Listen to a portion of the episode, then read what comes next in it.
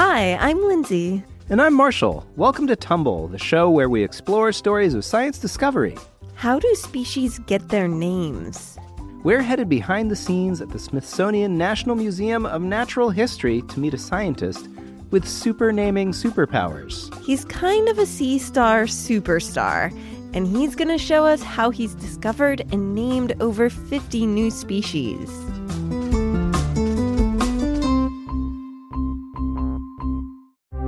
We asked our listeners what they would name a new species.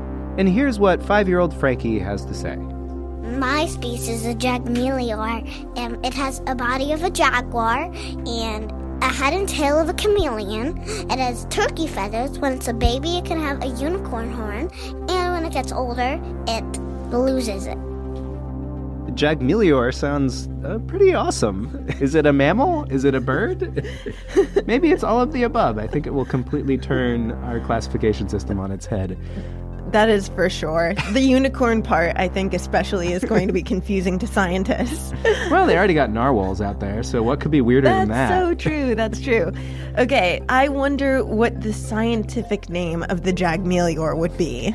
I think it'd be uh, Reptilius unicornius jaguar. So, who gets to give species their proper scientific names? When and why? Think about it, because we're about to start a journey to find out.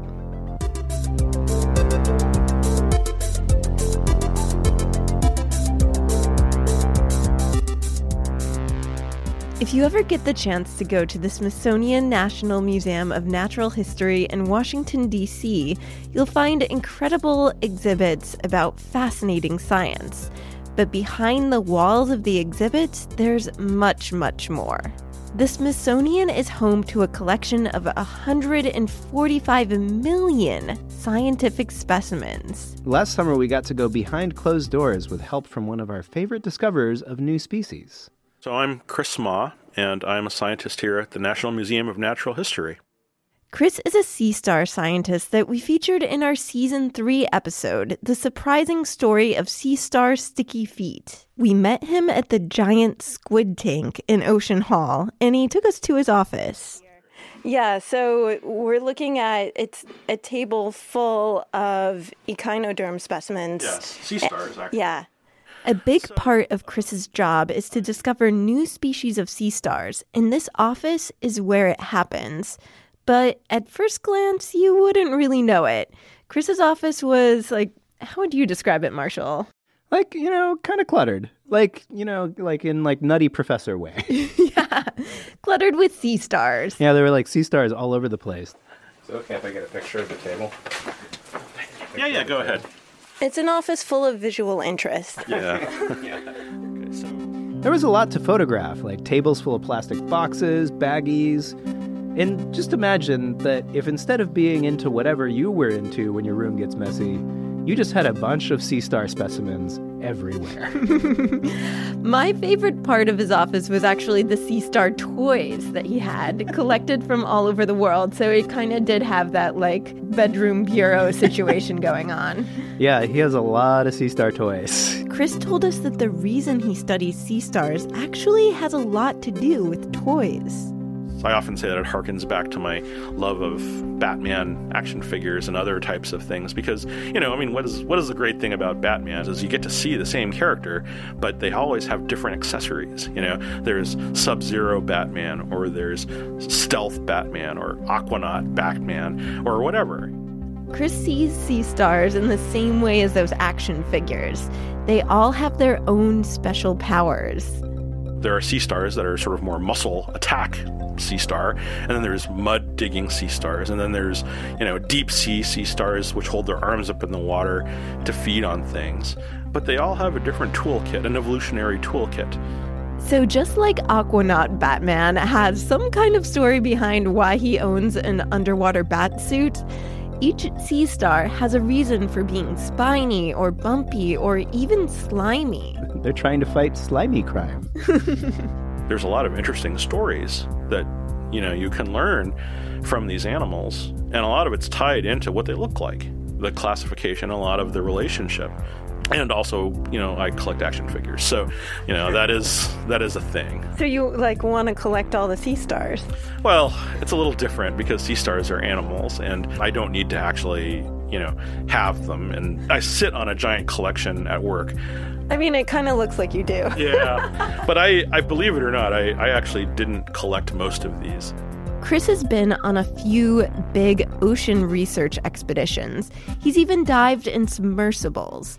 But mostly, he's the go to sea star guy for everyone else. Other scientists send him what they've collected from oceans around the world. And so what you're seeing on my desk, the clutter, if you will, of specimens, is actually a all of my data, all of my work. When you think of scientists and data, I mean, certainly I don't think of baggies of sea stars. Yeah, to us and probably Marie Kondo, it was mess. But Chris could see something that we couldn't. Some of these are new species. You can't see it, but I'm holding a bag with a new species of sea star that was collected from the Philippines. And Ooh, so it's like getting a sneak peek at next season's hottest new sea stars. Surprise, they are small and sand colored. When Chris says new species of sea star, it doesn't mean that they like just got invented or designed. Maybe fishermen have been seeing them and they're part of the ocean for years. But nobody's ever properly studied them. when I say it's a new species, it's one that hasn't been previously uh, known to science. So you don't just pull a sea star out of the ocean and say, oh, look, new species. Here we go, everybody. This one's called Bob. Bob sea star species. It doesn't go like that at all. There's actually just a lot of paperwork involved. so you basically do the paperwork equivalent of that. I will take measurements, I will uh, photo document, and write a technical description, and then eventually this will become part of a paper that I'll publish on new sea star species. That paper will be published in a scientific journal for other scientists to read. And that means Chris gets the honor of discovering and naming the new sea star. And so that's one of those, if you will, superpowers that scientists like me have is that when we publish uh, papers about new species, we also are the ones who give them the names. so he's basically a sea star action hero. Yeah, and Chris had plenty to show us outside of his office as well. When we were done gawking and photographing, he took us out to the main collections. We passed by rows and rows of huge steel cabinets. Chris stopped us in front of row four, where there was a small table with a poster board covered with black and white photos of a ship called the Albatross. The Albatross was operated by the U.S. Fish Commission. It operated between 1882 to 1921, and um, this was a ship that uh, essentially was exploring the marine habitats all around the Pacific. The albatross is how many of the sea star specimens ended up in the drawers behind the display. It was one of the first boats ever built for marine research. It went to Honolulu. It went to Japan. Um, they went up to the North Pacific. The Albatross had a team of scientists on board. It was their job to collect and document as much marine life as they possibly could while they were traveling. Then, everything they found was packed up and shipped off to universities and museums like the Smithsonian. A lot of what they uh, collected was brought here and became the core of the research collection that the scientists here work on today. So that means in this very room we were standing in were the sea stars from the albatross expeditions of over a hundred years ago. But for example, we can look at some of the specimens here. Chris led us back into the cases and started opening up the drawers. In all of these drawers, look at how many sea stars there are. It's just like it's like a confetti of tiny sea stars. The uh, thing I'm about to show you is essentially um, what's called the type collection. Many of the specimens collected by the albatross and sent here were the first of their kind that had been discovered and described. They set the standard for every other member of their species. And so this is where we keep those. These are kept for the entire history of science. Keeping them in one public place makes it possible for other scientists to come and study them and for us to see them too. For example, I'm showing Lindsay. Chris pulled a big plastic bag out of a drawer. Inside was a bumpy brown sea star with long arms. Whoa. This is a Sea star called Pisaster giganteus. And I can see why. It's it's huge. yes, it's almost two feet across. But the thing is, if you look at most of the species of of Pisaster giganteus today, they're not very big. They're about hand sized, but they're not really large.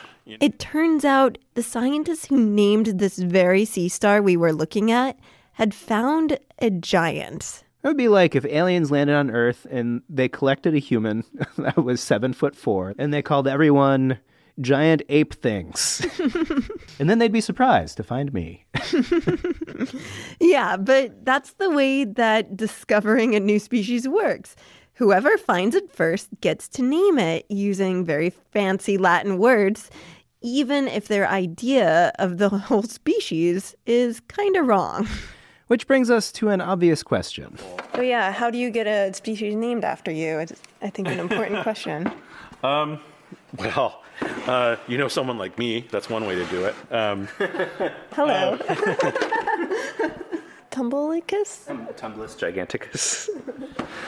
uh, it could easily be anything from tumbleaster, educator. You know, the thing is that Latin is a dead language, so no one's creating new words in Latin. Some people are very by the book, and they go by um, uh, descriptions. Other people like to name things after people. And So it's like a personal style choice. Right, as long as you squeeze some Latin in there.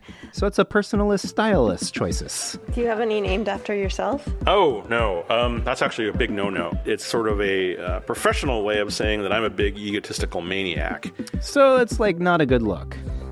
Yeah, what you have to do is patiently wait around for a friend to discover a new species and then do that friend a favor. So who has Chris named sea star species after? There's one sea star that's from Madagascar called Neoferdina momo.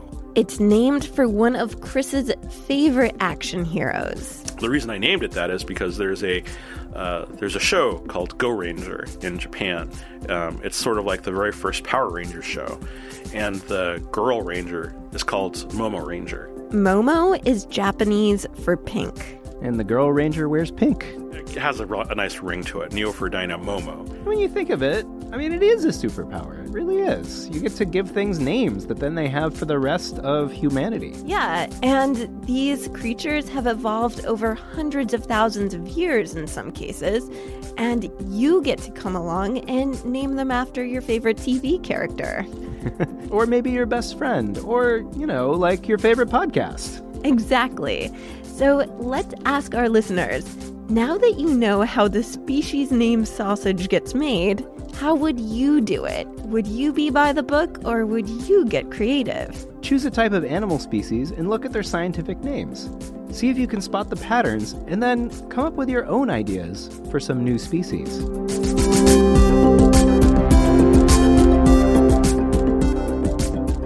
Dr. Chris Mah, research associate at the Smithsonian National Museum of Natural History. Thanks to Frankie and the Jagmelior. You can see Marshall's photos from our visit to the Smithsonian, including Chris's office, on our blog at sciencepodcastforkids.com. More from our interview with Chris Mah is available for Patreon members. Go to patreon.com slash tumblepodcast to find out more. I'm Lindsay Patterson, and I wrote and produced this show. I'm Marshall Escamilla, and I made all of the music. Thanks for listening, and join us next time for more stories of science discovery.